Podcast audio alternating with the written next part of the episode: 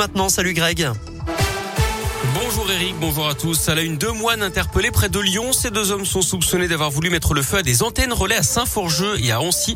Ils ont été arrêtés la semaine dernière. Ils s'en seraient déjà pris à une armoire électrique. Ils ont reconnu les faits et les justifiés par la dangerosité de la 5G pour la santé. Les deux suspects sont des catholiques intégristes issus d'une communauté de Villiers-Morgon dans le Beaujolais. Une information judiciaire a été ouverte. Le responsable de leur communauté parle d'une erreur de jeunesse alors que les suspects sont âgés de 39 et 40 ans. Bonne nouvelle, si vous voulez passer les fêtes de fin d'année à New York, les États-Unis rouvrent leurs frontières. À partir de début novembre, ils laisseront entrer tous les voyageurs internationaux entièrement vaccinés. Attention, des tests seront exigés, le port du masque et le traçage seront obligatoires. Les suites de la crise des sous-marins et ce contrat français de 50 milliards d'euros torpillés par les États-Unis, l'Australie et la Grande-Bretagne. La présidente de la Commission européenne a pris la défense de la France hier en jugeant inacceptable la manière dont elle avait été traitée. Joe Biden, le président américain, doit s'entretenir dans les prochains jours avec Emmanuel Macron.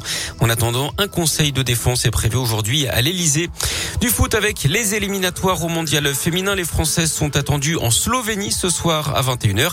Et puis du tennis avec l'Open de Moselle à Metz. A un choc ce soir entre l'espoir français Hugo Humbert et l'ancien numéro 1 mondial, l'écossais Andy Murray. Et puis un mot de la météo avec le retour d'un temps sec aujourd'hui dans la région. Il fera plutôt gris hein, ce matin avec 12 à 15 degrés. Ça devrait en revanche se dégager avec des éclaircies attendues cet après-midi. On attend 20 degrés pour les maximales aujourd'hui.